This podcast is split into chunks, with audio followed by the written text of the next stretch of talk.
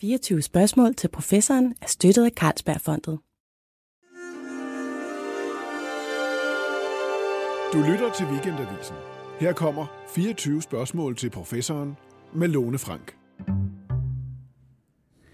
Hver morgen der får jeg en mail fra Sundhedspolitisk Tidsskrift i min inbox. Og i dag der var den store overskrift følgende. Det ugentlige dødstal er det højeste i et halvt år, og dødeligheden i en bestemt gruppe vokser stærkt.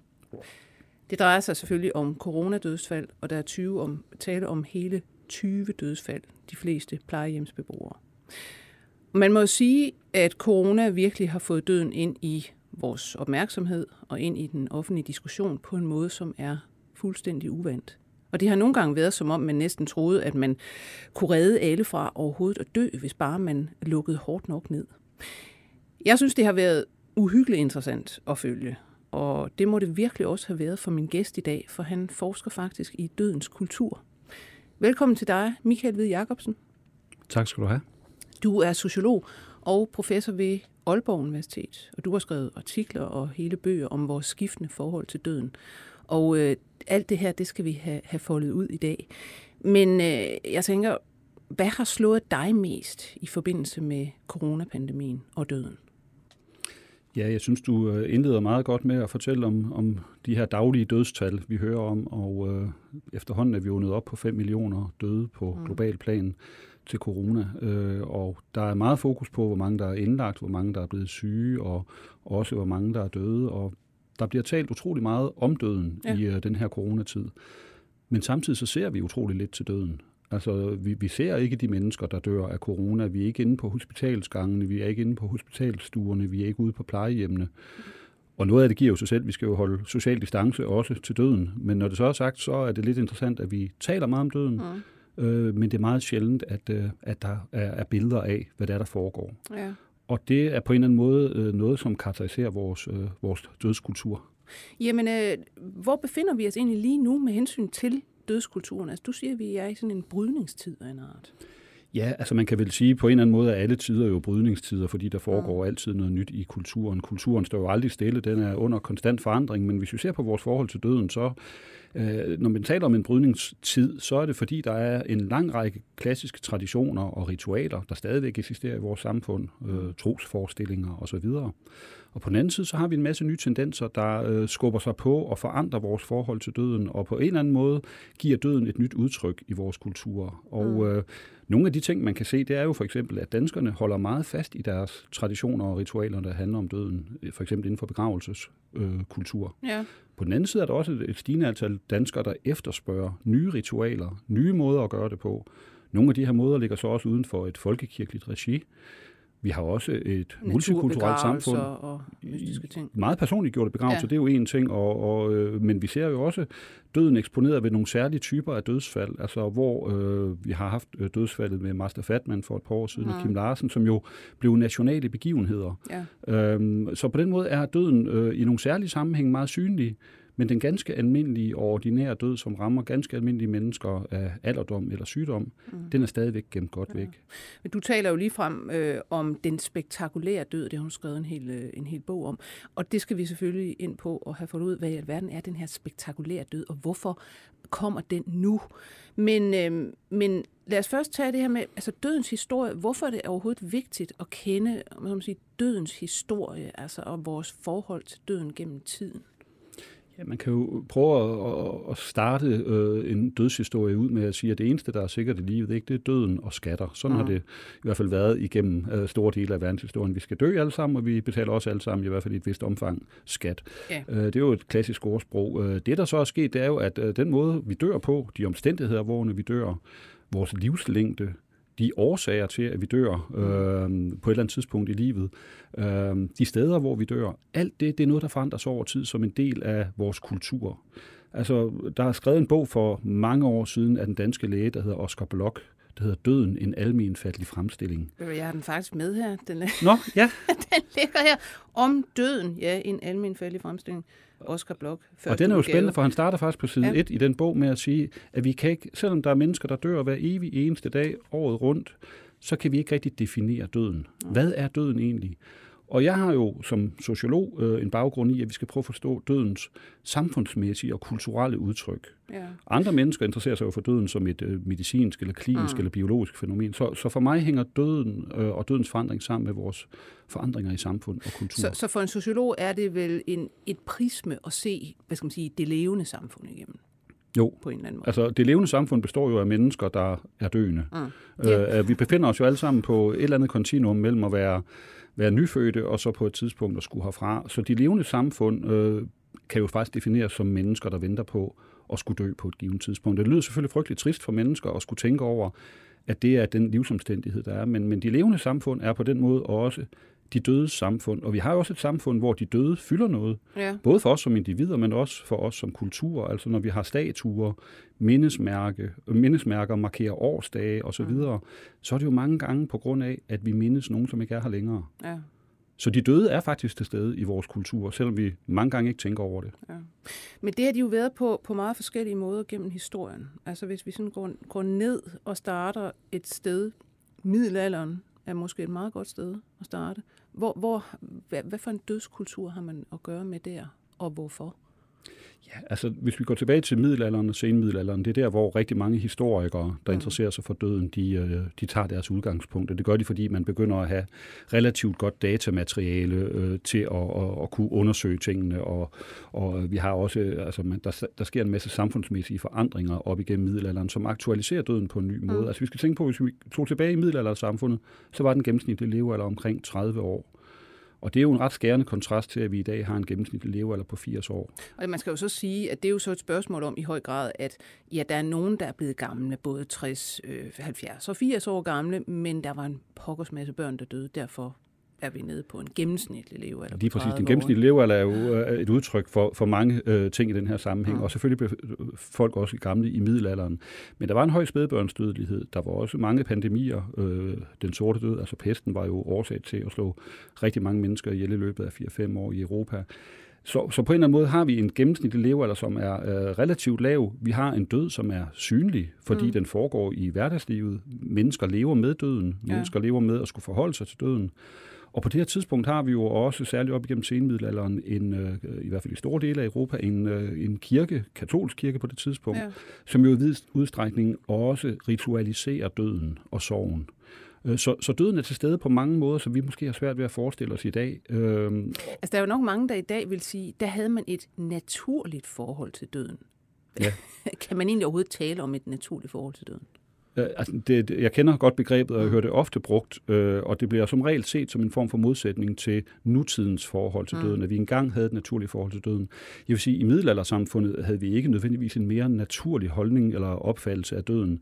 Den var indlejret i nogle andre kulturelle rammer, og hvis vi går tilbage til stenalderen, så har man heller ikke haft et naturligt forhold til døden. Altså alle mennesker, der er født og har levet, lever jo i forskellige typer af samfund, der igennem traditioner, normer, ritualer, sædvaner, omkranser mennesker, også deres forhold til døden. Så jeg tror, det der naturlige forhold til døden, det er en talemåde, vi har, som en kontrast til vores nutid. Vi mennesker på en eller anden måde formentlig aldrig har levet rigtig godt med døden, hvor man går ud fra, ikke?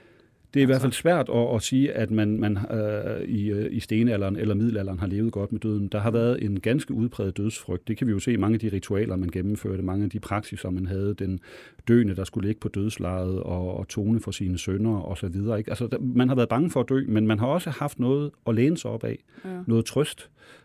Og den trøst har jo i stor del af historien også handlet om religion. Altså der har været et formål med, at vi skulle dø. Vi skulle videre til noget andet. Ja, jeg tænker egentlig ofte på det her med, når jeg nu selv ikke er troende, men jeg kan dog stadig se folk, der er troende, være bange for døden. Og jeg tænker, jamen, hvis de tror på det evige liv og alt det der, hvad er der så at være bange for? Det samme i middelalderen, der troede man jo, altså i udpræget grad går vi ud fra, altså på de her kristne dogmer og på et efterliv osv. osv. Så hvorfor al den frygt? Ja, du kan sige, at i middelalderen, der var frygten jo mange gange meget, meget tydeligt betonet i form af, at man troede på skærsild og helvede. Og det kunne jo være en rigtig træls udgang, at det var der, man havnede. Ikke? Så frygten for døden har måske også været frygten for, om man havnede i skærsilden eller i helvede. Der er også lavet studier, der viser, at folk, der har en religiøs tro og trosbaggrund, hviler mere i opfattelsen af, at døden er noget, der kommer, og der bliver taget hånd om os, og der er noget efter døden. Så jeg tror ikke, der er et entydigt svar på, om mennesker, der er religiøse, har det lettere med døden eller ej. Det afhænger af mange forskellige ting, men i middelalderen var det i hvert fald sådan, at døden den var svær at gemme væk. Folk mødte den, de så den. På en eller anden måde havde de jo et kendskab til den allerede fra barns ben, men der var jo heller ikke noget med, at man kom på hospitalet, når man var syg. Så folk er jo døde ret tæt på hinanden. Man har både kunne lugte, se og høre og røre den døende på måder, som vi jo i almindelighed ikke gør i vores samfund. Nej. Men hvad sker der, hvad skal man sige, efter middelalderen? Hvordan udvikler dødsforholdet sig? Kan man se noget særligt, sådan, og nogle skæringspunkter? Der sker jo mange ting op igennem historien fra middelalderen op til vores nutid, og hvis man skal prøve at sætte sådan nogle sociologiske begreber på det, ikke, så er et af dem jo det, vi kalder sekularisering. Ja. Altså kirken begynder gradvist over tid, over flere århundreder, at have en betydeligt mindre rolle i samfundslivet. Vi har jo også reformationen i Europa og i Danmark, som forandrer vores forhold til religion og vores gudsforhold. Og derudover så er der jo sådan noget, som vi kalder individualisering. Ja. At der kommer stadig større fokus på det enkelte menneske. Som vel starter med renæssancen, kan man sige. Ja, det er et af de steder, hvor vi ofte ser både humanisme og individualisme begynde at vinde frem. Ikke? Der kommer fokus på, at mennesket er noget unikt, noget særligt. Og det afspejler sig også i vores dødsritualer. Altså man begynder i stigende grad at få individuelle gravsteder eller få individuelle inskriptioner på kirkemuren. Tidligere var det sådan for langt de fleste almindelige mennesker, at der kunne man godt blive begravet i fællesgrave. Ja. Og vi har rundt omkring i Europa sådan noget, der hedder knoglehuse. Mm. Og det er jo samlinger af mennesker, hvis knogler er blevet blandet efter døden. Man er blevet hældt ned i et hul, og så har man gravet knoglerne op på et tidspunkt, og så har man mange steder arrangeret det rigtig, rigtig pænt. Gradvist begynder vi at være mere optaget af, at vi skal have vores eget gravsted. Ja. Det havde man for øvrigt også i det antikke Grækenland. Der var nærmest ikke nogen større frygt, end at skulle blive begravet sammen med nogle andre. Men renæssancen er jo også genkomsten af den antikke Grækenland. Så der er jo en tankemæssig sammenhæng der. Ikke? Mm. Så det er en anden ting, altså individualiseringen og sekulariseringen, det var så den første. Ikke? Og så begynder der jo også gradvist og gryne at komme en udvikling af naturvidenskaben, som jo også er med til at forme vores forhold til døden. Altså døden bliver ikke længere bare et religiøst anliggende. Altså man begynder at få folk, der begynder at studere menneskekroppen. Vi har en masse billeder fra renæssanceperioden og senere, hvor vi ser videnskabsfolk, der står og skærer kroppen op på en afdød, for jo simpelthen at finde ud af, hvad foregår der inde i kroppen. Det var vel i middelalderen et stort tabu. Ja. Altså der kunne man ikke bare stå og skære i folk. Altså, og det var også sådan, at Leonardo da Vinci og andre skulle ligesom starte på det i hemmelighed, altså og begynde lige så stille. Og det der med, at anatomer efterhånden i renæssancen og så videre fik lov til at skære i folk, var faktisk meget upopulært i nogen kredse. Helt sikkert, og det har vi jo set rundt omkring i Europa. Der findes kirkegårde rundt omkring i Europa, hvor vi simpelthen har store mure og overvågningstårne, og hvor der har gået vagter rundt om kirkegården for at sikre, at der ikke var nogen, der stak af med de døde kroppe. Ja, solgte dem. Ja, og solgte dem videre, og vi kender jo Frankenstein-fortællingen, som jo så er noget senere fra 1800-tallet. Ja. Men udgangspunktet er jo, at vi har på en eller anden måde værnet om de døde, og nu begynder videnskaben så at stille spørgsmålstegn ved, hvad foregår der egentlig i kroppen, når mennesker ældes og dør?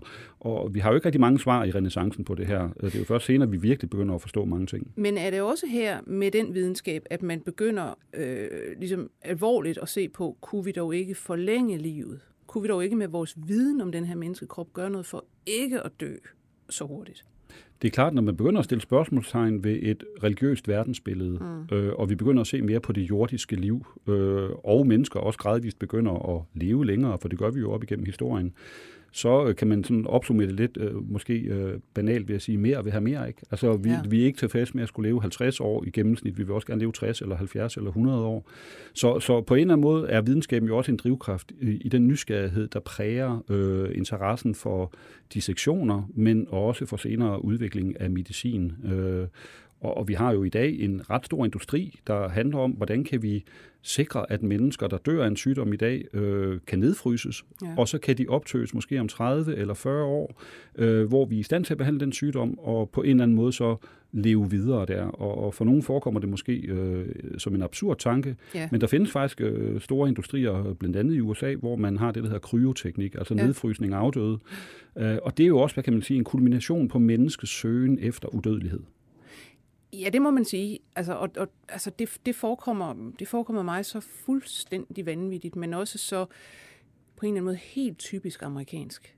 Altså, at det er der, det især starter, og man selvfølgelig gør man det lynhurtigt til en skidegod forretning. Man bygger kæmpe anlæg ude i, altså på øde steder og sikrer mod, du ved, bombeangreb og jeg ved ikke hvad. Så står folk der i sådan nogle tanke med altså nitrogen eller hvad det er, de står i. Ikke? Og så håber man, at man engang kan, ja, altså få dem tilbage, tage hovedet af, sætte det på en ny krop formentlig. Ja, altså, og det er jo det, der, hvad kan man sige, er for os måske noget af det, der forekommer sådan absurd, ikke? Fordi vi begynder at stille spørgsmålstegn ved, kan det her overhovedet lade sig gøre? Men der er jo mennesker, der har betalt formuer for at stå i de her tanke, eller få opbevaret kun deres hoveder. Der er jo nogen, der kun har opbevaret deres hoveder, som du siger, kan syes på en ny krop. Ja. Og det er jo fordi, de formentlig tror, det vil kunne lade sig gøre. Og vi er jo igennem verdenshistorien blevet overrasket flere gange over, hvad mennesket videnskabeligt og teknologisk egentlig formår, når det sætter sig for noget. Men vi må også sige, altså dødeligheden i dag er jo 100%, og det var den også for 500 år siden og for 1000 år siden, så på den måde er der ikke rigtig noget, der har rokket sig i den sammenhæng. Men håbet, udødelighedshåbet, har jo sådan set været en del af menneskets tilværelse igennem årtusinder. Ja. Altså tidligere var det sådan noget, man knyttede i vid udstrækning til religiøse forestillinger eller til noget, der handlede om metafysik og natur.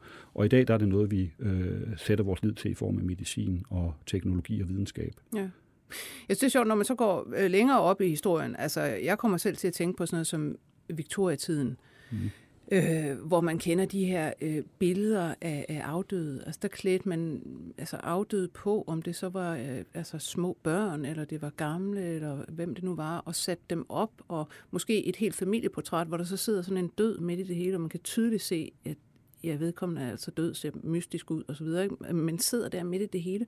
Der var sådan noget... jeg ved ikke, hvordan man skal sige det, men sådan noget... Altså netop... Altså, her har vi døden i vores midte, agtigt, og vi gør noget ud af, at alle skal se den og så videre. Hvorfor? Jamen, 1800-tallet er for enhver, der interesserer sig for døden som sociolog, som folkemindeforsker, eller hvad det nu måtte være, religionsforsker. Det er et fantastisk århundrede, ikke? Altså, det er dødens og sorgens århundrede, kan man kalde det. Ja. Fordi vi virkelig får aktualiseret ønsket om at komme i nærkontakt med døden. Og hvorfor gør vi det? Jamen, det er jo, fordi der sker en lang række ting i historien op igennem 1800-tallet, som gør, at vi på en eller anden måde jo ikke bare interesserer os for døden, fordi vi selv skal dø. Det var meget det, der kendetegnede renæssancemennesket. Men nu begynder vi også at interessere os for døden, fordi at vi mister dem, vi elsker. Altså man kalder mange gange 1800-tallet for sorgens århundrede, eller Victoria-tiden, som du også kaldte det før, fordi dronning Victoria sad på magten i England i stort set hele århundredet, ikke? og var med til at sætte en standard for mange ting. Så 1800-tallet er en interessant tid, fordi at ritualer begynder for alvor at blomstre frem og blive meget, meget storslåede. Gå ud på en hvilken som helst næsten europæisk kirkegård fra den tid, om det er Père Lachaise i Paris, eller det er Highgate i London. Præcis, ja. Man ser jo virkelig altså, mejslet i sten, hvor meget sorgen fylder, og dermed også døden. Altså frygten for at miste dem, man elsker. Og når de så er døde, så skal vi sørge for at mindes dem. Og det gør vi jo så for eksempel igennem at have et stort gravsted. Det var selvfølgelig primært folk, der havde råd til det, ikke? Men udgangspunktet var, at det var sådan standard. Et stort gravsted signalerede en stor sorg. Ja. Og derudover i påklædning, altså man begynder at få en forventning om, at folk skal sørge relativt længe, og det skal være synligt, at de sørger. Ja. Man skal bære forskellige former for sørgetøj. Dronning Victoria sørgede jo selv utrolig længe, gik i sort næsten hele sit liv, efter prins Albert var død. Og så på den måde satte hun også standarden, ikke? Altså for, hvordan man skulle gøre det. Og så kan man, hvis man vender sig mod sådan noget som litteratur, poesi, salmer, fra den tid, så driver det jo næsten ned ad siderne med sorg og længsel og håbet om ikke at miste dem, man elsker. Så 1800-tallet er hvad kan man sige, et århundrede, hvor det hele kulminerer omkring døden og sorgen. Altså jeg spekulerer på, om det hænger sammen med, altså, at vi er gået ind i romantikken, fordi altså, kan man sige, romantikken opfinder jo i det vestlige samfund i virkeligheden altså det kærlighedsforhold, vi har i dag til vores nærmeste, på en eller anden måde. Altså det her, at kærligheden nu bliver det ideelle som basis for et parforhold, hvor det egentlig før var arrangeret og økonomi osv. Så kærligheden bliver dyrket. Og der kan man vel sige, at sorgen er jo sådan set altså kærlighedens bagside på en eller anden måde, dens pris. Altså, man siger mange gange omkring 1800-tallet, som du påpeger her, ikke? Altså, det er den romantiske genkomst i Vesteuropa, ikke? Altså, og det det gør sig gældende inden for mange områder. Et af de steder, hvor det jo er meget, meget tydeligt, det er jo det eksempel, du gav før, at man mister et barn, og vi skal tænke på, at i 1800-tallet var spædbørnsdødeligheden ganske høj, og man iklæder barnet det fineste tøj, og på det her tidspunkt kan man jo så begynde at tage fotografier, og dermed kan man forevige barnet, som sidder og sover i stolen med omgivet af blomster osv., ikke? Som et udtryk for den her helt utrolige sorg, man har følt. Man siger også nogle gange, at 1800-tallet er den periode, hvor familien, som vi kender den, opstår. Altså tidligere har familien været en økonomisk enhed. Det galt om, at de yngre skulle tage vare på de ældre, når de ældre ikke kunne skaffe føde længere og bidrage til noget. Det, der sker i 1800-tallet, er jo også, at familien, som vi så senere begynder at kalde for kernefamilien, ikke? Begynder at blive en følelsesmæssig enhed. Altså vi elsker de mennesker, som er en del af vores liv, og vi vil endda, der er masser af interessante malerier fra den her periode, hvor vi ser enten den unge mand, der går ned i graven for at hente sin elskede kone op af graven, eller en kvinde, der kaster sig ned i graven iklædt sorte ligeklæder, fordi hun vil ned til den mand, der nu er død. Altså sorgen fylder meget, netop fordi følelserne fylder meget, og fordi kærlighed og familieliv og den romantiske ideologi er en vigtig del af samfundet på det her tidspunkt. Ja. Jeg kommer til igen at tænke på, sig mig engang, altså nu sidder vi jo og snakker Vesteuropa, ikke? Og det er formentlig Vesteuropa, de fleste sociologer har gravet sig ned i og interesseret sig for, sådan noget, for det her, vi bor også, der dyrker sociologi også. Altså der er jo masser af mærkelige dødskulturer rundt omkring i verden. Altså, er det mere et antropologisk studie? Det er det jo ikke nødvendigvis. Altså, det står jo heldigvis en sociolog frit for at undersøge andre samfund, lige så vel som det også står en antropolog frit for at undersøge vedkommendes eget samfund. Der har nok været en vis arbejdsdeling mellem de her discipliner på det område her. Antropologen er taget ud til Samoa eller et afrikansk stammesamfund og har undersøgt døds- og begravelsesritualer, og der er jo skrevet faktisk interessante klassikere inden for det område her omkring afrikanske stammekulturs forhold til døden. Sociologer har ganske rigtigt, som du siger, været mere optaget af, hvad sker der i den vestlige verden, og i den vestlige verden som en del af det, vi kalder for det moderne samfunds opkomst. Ja. Altså modernitet kalder vi det også nogle gange. Og hvad gør det ved vores forhold til døden? Og du har jo helt ret i, at hvis man vender sig stort set hvilket som helst sted rundt i verden, så har man nogle ritualer og traditioner og praksiser, som er væsensforskellige fra vores egne. Og det er altid sjovt, hvis jeg er i en boghandler eller på et bibliotek og finder sådan en opslagsbog, der handler om ritualer fra andre dele af verden, så slår jeg altid op som det første under begravelser. Og det er jo helt fantastisk, hvad man har af forskellige typer af ritualer. Altså smider den døde krop op på en bjergskrant, og så kan fuglene komme og spise den afdøde. Ikke? Det forekommer jo også. Tibetansk for eksempel, ja. Og i andre samfund har man måder, hvorpå man konserverer den afdøde, så man kan blive ved med at komme og se vedkommende årtier efter. Og det er jo ikke balsameringskunst, som vi kender det fra USA. Det er jo meget mere primitivt, men det fungerer i de kulturer. Så døden og dermed også sorgen får jo altid et udtryk, der er relevant for den kultur, hvorunder den udspiller sig. Og alle kulturer har jo ritualer, der gør døden meningsfuld på forskellige måder. Ja. Men sociologer er mere optaget af døden i det moderne. Ja. Altså nu nærmer vi os det moderne, med, hvis vi igen går tilbage til Oscar Blok her, og om døden, den her lidt fattige, almene, beretning. Altså han har jo skrevet, det er en læge, der har skrevet sådan en slags, man kan vel ikke kalde det en manual for døden, men sådan en slags bog, der skal ligesom altså være til almindelig forbrug, og den kom også i mange oplag og i paperback og det hele, den var meget populær, og ligesom forklare, hvad er døden egentlig, hvad kan I vente jer? Fordi som han skriver her i foråret, de fleste mennesker frygter døden. De tror, at når de engang skal afslutte deres liv, der har de en hård kamp at bestå. En kamp, som ender med, at de må bukke under og dø. Men lægen, som ofte har lejlighed til at følge en sygdomsforløb, til den ender med døden, får snart et andet syn. Han ved, at de fleste mennesker dør uden at være sig selve dødens indtræden bevidst, og han forstår også, at her ikke er tale om nogen dødskamp. Så det er sådan en slags gennemgang af, på mange, mange forskellige måder, hvordan dør man, hvis man nu dør af tuberkulose, hvis man dør af drukning, hvis man dør af forskellige ting, og så hele andet bind, det er så forskellige berømte menneskers fortælling om deres død. Men jeg synes, altså for eksempel, så slog jeg tilfældigt op her, før vi skulle mødes, ikke? Og så står der for eksempel om brystsyge. Brystsyge er som bekendt en meget almindelig årsag til død. Om disse patienters tanker, om deres tilstand på et tidspunkt, hvor alle andre kunne se, at de snart skulle dø, er der talt ovenfor. Og man kan se videre i kapitlet om oldinge, vil læseren finde flere eksempler på død af lungebetændelse. Det er jo lige præcis det, folk han altså dør af i dag med corona på plejehjemmene. Ja. Så det kan man altså faktisk læse om her, at det er meget ofte, skriver han, at de egentlig ikke mærker det. De sover stille ind. Ja. Så, og sådan kan man få altså, alle mulige slags død og høre, hvordan det foregår. Altså, den er jo sådan i dag, tænker man, at det kunne man altså ikke forestille sig, at man skrev nu, vel?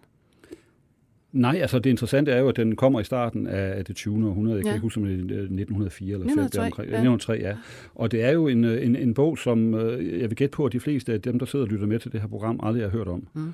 Og det har de jo givetvis ikke, fordi at bogen jo er holdt op med at udkomme. Og den udgave, jeg for øvrigt selv har stående derhjemme, det er en bog, der var ved at blive frasorteret på et bibliotek, og så kunne man købe den billigt. Ja. Og der fandt jeg den så med min sære interesse for døden. Ikke? Så det er jo heller ikke en, man lige finder på biblioteket, medmindre man leder efter det. Men når det så er sagt, så bliver der faktisk i de her år skrevet bøger, der godt kunne minde en smule om det her. Ikke så meget med fokus på dødsårsager, men på, hvordan forstår lægen døden i vores nutid. Der kom for nogle år siden en bog af den engelske læge Atul Gawande, og det var en bestseller, og er det formentlig også stadigvæk, ikke? Og en bog, der jo handler om hans forhold til døden som læge i en lægevidenskab, der på en eller anden måde har det meget, meget svært med døden. Og der er også kommet en hel del af andre bøger af samme slags, der prøver at forklare. Der er en bog af en engelsk eller en irsk læge, der også har lavet en bog, der hedder How We Die, der også handler lidt om, hvad er det egentlig for nogle omstændigheder, hvor når vi dør, hvor gamle bliver vi, hvad dør vi af, hvor dør vi henne, hvad tænker vi om døden, gør det ondt, når vi dør. Altså, så nysgerrigheden omkring døden er jo sådan set ikke forsvundet siden Oscar Bloks bog. Den er måske bare blevet lidt mere, hvad skal man sige, filtreret ud i mange andre sammenhænge end et litterært værk, der står på en bibliotekshylde.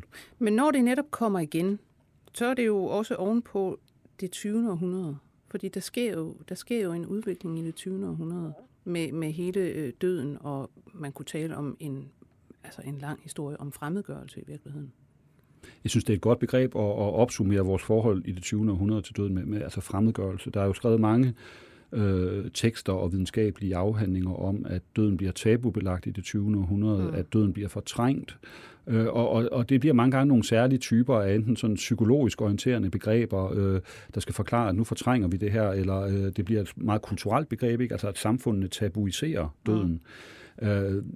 Og jeg synes, at de her begreber kan være anvendelige, men jeg synes faktisk, at det her med, at vi bliver fremmedgjort over for døden, beskriver mange forskellige ting. For det første, at vi jo i stigende grad ser døden betydeligt mindre, end man gjorde for 200-300 år siden. Altså, vi møder jo ikke døden i dagligdagen på samme måde, som mennesket i middelalderen eller i renæssancen gjorde.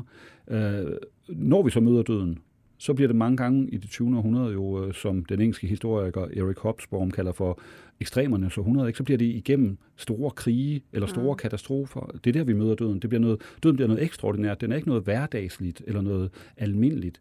Så på den måde, der bliver vi jo fremmedgjort over for det, fordi vi ikke rigtig møder døden på samme måde, som man gjorde bare for få århundreder siden. Men hvad er det, der konkret sker, altså, og hvornår er det? Fordi lad os sige, vi har de 2 store verdenskrige, ja, og der er virkelig død og ødelæggelse, og der er for øvrigt også lige den spanske syge i 1819, der også slår millioner ihjel, og nogle steder kan man jo se på gravstenen i små byer, at det simpelthen er altså, hver tredje eller hver fjerde, der er afdød i 1918. Ikke? Men altså, så om på den anden side, efter krigstiden, altså efter 2. verdenskrig, og opkomsten vel også igen af den medicinske videnskab. Altså er det der sker noget? Ja, hvis vi vender os mod nogle af dem, der har beskrevet den her udvikling, og ser på, hvad det er, de kommer frem til, så er der en rigtig interessant bog af den engelske sociolog, der hedder Geoffrey Gorer, det er hans navn. Og han startede sådan set sin bog, der handler om døden i England i det 20. århundrede, med at sige, at da han var barn, der var det sådan noget med, at han var vant til at se kvinder, der gik i sort sørgetøj. Da hans egen far døde i 1915, der gik han selv i skole med et sort slips og et sort armbind, sådan at alle hans klassekammerater kunne se, at han var i sorg. Der var udfoldede ritualer for, hvordan man hilste på folk på gaden, når de var i sorg, osv. osv. Og så beskriver han faktisk igennem en lang række personlige oplevelser, hvordan samfundet bliver mere og mere fremmedgjort over for døden. Og hans bog er fra midten af 60'erne, og derfor kan man sige, at hans historisk skrivning slutter der, men det slutter faktisk med et eksempel på den fremmedgjorte død. Hans egen bror dør. Og han oplever, og hans egen bror er faktisk også en videnskabsmand, og sådan relativt anerkendt. Og det interessante i den historie er, at enken til den afdøde bror får sådan set at vide, at hun skal ikke sørge. Hun skal ikke vise sin sorg. Sorgen, det er noget, hun skal holde for sig selv. Mm-hmm. Hun skal ikke vise den til omgivelserne, og Geoffrey Gorer beskriver det, som om hun bliver behandlet som en spedalsk i det sociale liv. Altså, der er helst ikke nogen, der har lyst til at komme i kontakt med hende. Nej. Fordi samfundet kan ikke håndtere døden, og dermed kan samfundet heller ikke håndtere sorgen. På den måde er hans, skildring af forskellige episoder op igennem livet måske et meget godt billede på, hvordan samfundet op igennem det 20. århundrede på grund af verdenskrige, lægevidenskab, hospitalets fremkomst, og sikkert også en lang række andre faktorer, begynder at se døden som en fjende, som vi har svært ved at tale om og forholde os til. Og jeg vil gætte på, et radioprogram som det her ville ikke være blevet sendt for 20-25 år siden. Så det er faktisk noget, der hænger ved helt op til slutningen af det 20. århundrede, at derfra efter 2. verdenskrig og 3-4 og 10 år efter det, der er døden sådan set ret forbudt. Det er jo egentlig mærkeligt. Altså, jeg forstår ikke helt, hvad det skulle komme af, det der. Altså netop, når man snakker om for eksempel, vi begynder jo mere og mere op gennem det 20. århundrede at gå ud fra at dø på hospitaler, eventuelt på plejehjem, men det er meget i institutioner. Mm. Har det også noget med den setting at gøre, at jamen, her kan vi ikke have alle mulige rendende, det er sådan en ren død på en eller anden måde. Altså her skal være septisk, han har sagt antiseptisk, ikke? Men så bliver man ligesom, den døde bliver så taget ud fra et hospitalsrum og ned i en kælder og videre til en kiste osv. Men på den måde er man ikke i berøring med det. Og, altså jeg har jo oplevet, altså i min barndom, at komme på hospitaler og ved dødslejer osv. Men jeg har så også oplevet her for, lad os sige, 10 år siden for eksempel, sygeplejersker, der siger til voksne mennesker, hvis forældre skal dø, lad være med at tage jeres små børn med herind. Det sådan noget skal de jo ikke se. Hvor jeg tænker, hvorfor ikke? Altså, ja. hvor kommer den fra? Hvornår skulle man så se det? Ja. Altså, jeg kan jo også erindre nogle af de første gange i mit liv, jeg har set en død person. Det var også i starten af 80'erne på et sygehus og så videre. Og jeg vil ikke sige, at døden som sådan var forbudt for børn. Ja. Men i forhold til, hvordan døden tidligere jo var en del af hverdagslivet, og hvordan børn tidligere har set både deres forældre dø, deres søskende dø, deres bedsteforældre dø. Mange vokser måske op uden bedsteforældre, fordi bedsteforældrene ikke nødvendigvis var i live. Så har vi jo sådan set op igennem det 20. århundrede fået skabt sådan en kultur, og måske en kulturel forventning, hvor døden, det er ikke noget for børn. Altså, det er i udgangspunktet. Også nogle gange har der været spørgsmål om, skal børn med til en begravelse? Kan det være for hårdt for dem? Og på den måde skulle konfronteres med det faktum, at mennesker dør. Jeg tror, vi er kommet et skridt videre i forhold til den der fortrængning, fremmedgørelse, eller hvad vi skal kalde det, altså som mange mener dominerede det 20. århundrede, men det er klart, der er stadigvæk elementer af det. Jeg vil sige, at man oplever det stadigvæk i sundhedsvæsenet, i sygehusvæsenet. På den måde, der skulle man jo tro, disse mennesker, der går rundt og er kræftoverlæger, sygeplejersker på kræftafdelinger, alt det der, de ser folk dø som fluer, ikke? At man kunne tale med patienterne, der kommer ind om, for eksempel sådan noget, jamen, hvor lang tid vil vi regne med, der går, før du faktisk dør af det her? Er der noget egentligt at gøre, eller kan vi kun trække pinen ud og forlænge dit liv lidt? De er meget, meget uvillige mange gange til at tale om de her ting. Det er bare et spørgsmål om behandle, og så til sidst, ja, så døde man altså. Ja. Men man sætter sig ikke ned. Jeg mener også, du snakker om Atul Gawande før.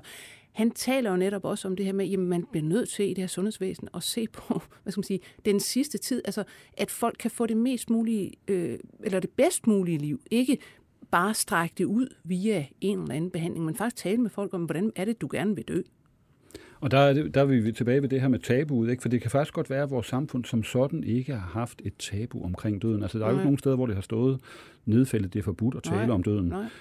Men når det så er sagt, så vil jeg gætte på, at man måske mest meningsfuldt kan bruge tabubegrebet inden for netop lægevidenskaben, sundhedsvæsen. Altså, det er der, at det har været svært at skulle håndtere døden. Netop fordi, at man er i en kurativ, behandlende organisation, der har til formål at helbrede folk eller udstrække deres levetid. Og der er jo op igennem 60'erne og 70'erne blev der lavet rigtig mange studier i en amerikansk kontekst af det ubehag, der fandtes på sygehuse blandt læger og sygeplejersker, når de skulle tale med døende mennesker og fortælle dem, at de var døende. Og alle de strategier, man brugte, altså man har et helt fænomen, der hedder death telling, altså fortæl, at nu skal du dø. Ja. Og det var, altså det er beskrevet meget, meget, sådan, hvad kan man sige, detaljeret i nogle af de her studier om, hvordan læger og sygeplejersker gør rigtig mange krumspring for at undgå at skulle indrømme over for folk, at vi kan ikke redde dig. Ja. Der er ikke mere tilbage. Du skal til at forberede dig på at dø. Og Elisabeth Kübler-Ross, som jo er en meget kendt person inden for psykolog og har jo været med til at inspirere tanker inden for hospicebevægelsen og den palliative bevægelse, har jo også skrevet indgående om, hvordan mange patienter lå i sengene og både havde smerter og var i tvivl om, hvorvidt de overlevede eller skulle dø, og der var ikke nogen, der fortalte dem noget. Nej. Altså, så der var også en tavshed inden for de her institutioner, som måske er det, vi definerer som en form for tabu. Ikke? Der var ikke nogen, der havde lyst til at tale om det. Og hvor meget bedre det er blevet igennem tiden. Altså, jeg kommer rundt i mange sammenhæng, hvor jeg møder rigtig mange læger og sygeplejersker, og de fleste af dem har været på nogle kurser, eller har haft en del af deres undervisning, der handler om, hvordan vi kan have den svære samtale, eller tale med patienterne om, at nu kan vi ikke gøre mere. Ja. Så der er sket noget, og man kan også sige, det er måske også lidt i modstrid med hele hospitalets grundtanke, hvis det hele kommer til at handle om død og ødelæggelse. Altså, der er jo også for mange mennesker forbundet måske et håb med ikke at tro, at man ryger direkte fra sengen op på 8. og så ned i kælderen. Ja. Så på den måde er der måske også noget helt naturligt i, at hospitalet er ikke den mest oplagte institution til at italesætte døden. Ja. Ja, det vil jeg nu ikke være helt enig med dig i, men jeg synes, det er jo stedet, eller tiden at tage fat på det, du netop siger. Vi er jo også i en brydningstid, og vi er ved at gå fra den her fremmedgjorte død til den spektakulære død. Hvad er den spektakulære død? Ja, den spektakulære død er jo altså et begreb, jeg sådan har opfundet, kan man vel sige, til at prøve at beskrive vores nutidsforhold til døden, altså med overgangen fra det 20. til det 21. århundrede. Da jeg selv var en yngre mand i 90'erne, arbejdede jeg på et hospital som portørafløser om sommeren, og jeg læste på universitetet i England og fulgte et kursus der handlede om døden og samfundet. Og det var sådan set det, der fik mig til at interessere mig lidt for, hvad er det egentlig, der foregår i vores samfund i de her år? Og samtidig med, at jeg passede mit arbejde som portørafløser om sommeren og læste på universitetet og tog de kurser her, så kunne jeg jo se, at der begyndte at komme en masse litteratur inden for dødsområdet, inden for sorglitteraturen, der prøvede at bryde med den tavshed, der havde hersket tidligere. Utrolig meget litteratur. Inden for min egen disciplin, sociologien, kom der lige pludselig i løbet af ganske få år, meget mere litteratur, end der var kommet de forgangne 100 år om døden. Og så begyndte jeg jo at kigge mig rundt omkring i samfundet og prøve at se på, hvor ser vi også nogle tegn og tendenser på, at det her, det er ikke bare noget, der foregår i videnskaben, men det foregår også andre steder. Ja. Og ret hurtigt gik det op for mig, at der var gang i rigtig mange ting. Altså, der var ændringer inden for vores begravelseskultur. Man havde lyst til lige pludselig at genopfinde gamle ritualer eller opfinde nye ritualer i forbindelse med begravelsen. Man synes ikke, at det klassiske folkekirkelige ritual var tilstrækkeligt, og gravstedet måtte også gerne se lidt anderledes ud end de andres, og man fik et dokument udarbejdet, der hed Min Sidste Vilje, som man selv kunne være med til at formulere nogle tanker og idéer, og hvis man vender sig mod populærkulturen, så blev døden jo også lige pludselig et tema, der begyndte at fylde meget både i film og litteratur, både som underholdning og også nogle gange som afskrækning, ikke? Altså, altså jeg tror ikke, at jeg overdriver, når jeg siger, at en genre som gyserfilm har nærmest aldrig haft bedre vilkår, end de har i dag med Netflix og Viaplay og alt muligt andet, hvor folk de sidder og sluger vampyrer og alle mulige andre bloddrøbende historier. Så der er en kulturel interesse for det her, som både kommer til udtryk igennem ritualer og igennem, at der er en fordring om, at man tager personlig stilling til de her ting. Men vi ser det altså også inden for samfundsvidenskaben, hvor der opstår ting som dødens sociologi, kan man ligefrem læse bøger om, ikke? Og vi ser det også inden for sundhedssektoren, altså det, jeg kalder den palliative revolution. Ja. Tænk på, for 30 år siden var der ikke et hospice i Danmark. I dag har vi omkring 25, vil jeg tro. Vi har folk, der bliver uddannet som palliationssygeplejersker, palliationslæger. Vi har sovterapeuter, vi har sovegrupper for børn og unge osv. Der er virkelig mange ting i gang. Ja, jeg vil netop sige, at det er i virkeligheden også, det er også en genkomst af sovekulturen. Ikke? Altså snakker vi om det 18. århundrede, hvor man sørgede, så det drev ned ad væggene. Ikke? Og nu er man jo også begyndt igen, om jeg så må sige, at gå væk fra den der med Freud med sorgarbejde, det er noget, vi skal igennem. Bum, så skal vi over på den anden side, så sorgen væk, og de døde er egentlig også væk. Kübler-Ross, som du snakker om, har også havde den idé om nogle faser i sorgen, og så var det også ligesom bearbejdet og væk. Nu kan man jo se fra sorgforskningen, at man siger, nej, sorgen går sådan set aldrig væk. Den bliver lettere at leve med, men man lever altid på to spor, altså sit normale liv, og så et liv, hvor man altså ligesom har de der døde med sig, mindes dem, pludselig kommer de ind i ens tanker, ikke? Pludselig sørger man, om man så må sige, igen, og det bliver man sådan set ved med. Så der er også en genkomst af det her med, at jamen, vi lever med vores døde, og de er meget mere synlige. De bliver også nu, altså når man dør, så er det jo sådan, at ens tilstedeværelse på nettet, den bliver jo ved med at være der. Ja. Altså, og man opretter endda særlige sådan, altså du ved, mindesmærker og ting og sager på nettet.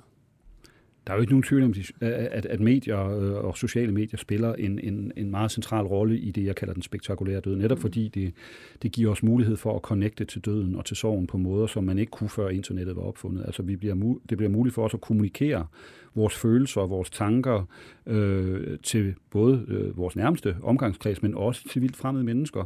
Altså der findes jo mindesider på Facebook, når der er nogen, der er gået bort, så kan man jo se på sporet der, at der er masser af kommentarer. Vi udtrykker kollektivt vores sorg på nettet, når der er nogen, der er døde, som har været kendte. Ja. Så på den måde er internettet og de sociale medier jo vigtige, hvad kan man sige, til at facilitere nogle af de ting, der foregår i de her år. Og i forhold til sorgen, som du er inde på, det er jo fuldstændig rigtigt, at vi er gået væk fra de der meget faste faseteorier, hvor folk nogle gange følte, at hvis jeg ikke kommer igennem de her faser på den rigtige måde, så er der noget galt. Og så har vi i dag mere et fokus på, det vi kalder altså continuing bonds, de vedvarende bånd til de afdøde, og den model, du beskriver, bliver jo kaldt tosporsmodellen, at vi skal ikke afkoble sorgen fra livet. Vi skal finde ud af, hvordan vi kan integrere sorgen og tabet og mindet i en meningsfuld som en meningsfuld del af vores liv. Ja. Så de her ting vidner jo også om, at vi har fået nogle nye redskaber. Altså mange teorier omkring sorg er jo redskaber, som vi kan bruge til at forstå sorg, og måske også bearbejde sorgen. Ja. Og der vil jeg sige, der er vi altså blevet en hel del klogere igennem de sidste mange år, og der er rigtig mange aktører i en dansk kontekst, foreninger og enkeltpersoner, der virkelig har skubbet på den her udvikling. Men det sjove er samtidig, at som du sagde før, du bliver altid spurgt om, er der ikke et tabu omkring døden? Og på samme måde hører man hele tiden det der med, sorgen er jo tabu. Og så kan man kigge sig rundt og se, netop som du siger, sorggrupper overalt. Der er bøger om sorg for børn, unge, voksne. Der er sorg alle steder. Vi har jo ikke nogen tabuer. Altså, hvorfor skal vi altid tale om, at noget er et tabu? Er det noget, når vi egentlig bare gerne vil tale om et emne, så skal det ligesom også hedde tabu? Jeg har en forelæsning på et kursus på Aalborg Universitet, der handler om tabuer. Og det sjove er, at hvis man slår tabubegrebet op og begynder at sidde og se, hvad er det egentlig, der er tabuiseret i vores samfund, så handler det mange gange om ting, som vi måske synes er lidt trivielle, ikke? Altså om kvinder skal have hår under armene eller ej, det er tabubelagt, ikke? Eller om vi må tale om lønforhold, og så videre, ikke? Det er meget sjældent faktisk i dag, at vi ser det der med, at døden bliver udnævnt som det store tabu, og det er måske fordi, vi på en eller anden måde har aftabuiseret det. Måske er det også, fordi døden aldrig rigtig har været tabu, fordi vi bliver jo sådan set nødt til at tale om døden og forholde os til sorgen, fordi mennesker er jo som sagt igennem hele verdenshistorien forsvundet og ud af samfundslivet, og så har vi skulle forholde os til det. Så jeg vil ikke sige, jeg ved ikke, om vi har aftabuiseret døden, men vi taler bare om det på nye måder, og der er jo heller ikke nogen tvivl om, at altså, døden er jo en rimelig god industri, og det er sorgen også. Altså der mange af de bøger, der bliver bestsellere, handler om døden på den ene eller anden måde, både personliggjorte skildringer, men også nogle gange altså dramatiske skildringer. Og altså, der er sådan set, der er en bog, der blev skrevet for en del år siden af en engelsk journalist, der hed Kate Barridge, og bogen hed Vigor Mortis. Altså, og det er jo en sjov titel, for den spiller på Rigor Mortis, ikke? Men hun siger også, jamen, death sells, altså døden sælger. Ja. Og det har den jo måske altid gjort. Vi har altid haft en nysgerrighed omkring det. Og Geoffrey Gorer, som jeg talte om før, han skrev en berømt artikel i 1955, der hed Den pornografiske død. Ja. Altså, at vi har på en eller anden måde sådan et halvvejs pornografisk forhold til døden. Vi vil gerne se den, men så synes vi alligevel også, det er lidt ægelt og ulækkert. Ja. Og det er den der tiltrækning og frastødningsmekanisme, som døden har på os, og som den nok i særlig grad har her under det, jeg kalder den spektakulære død.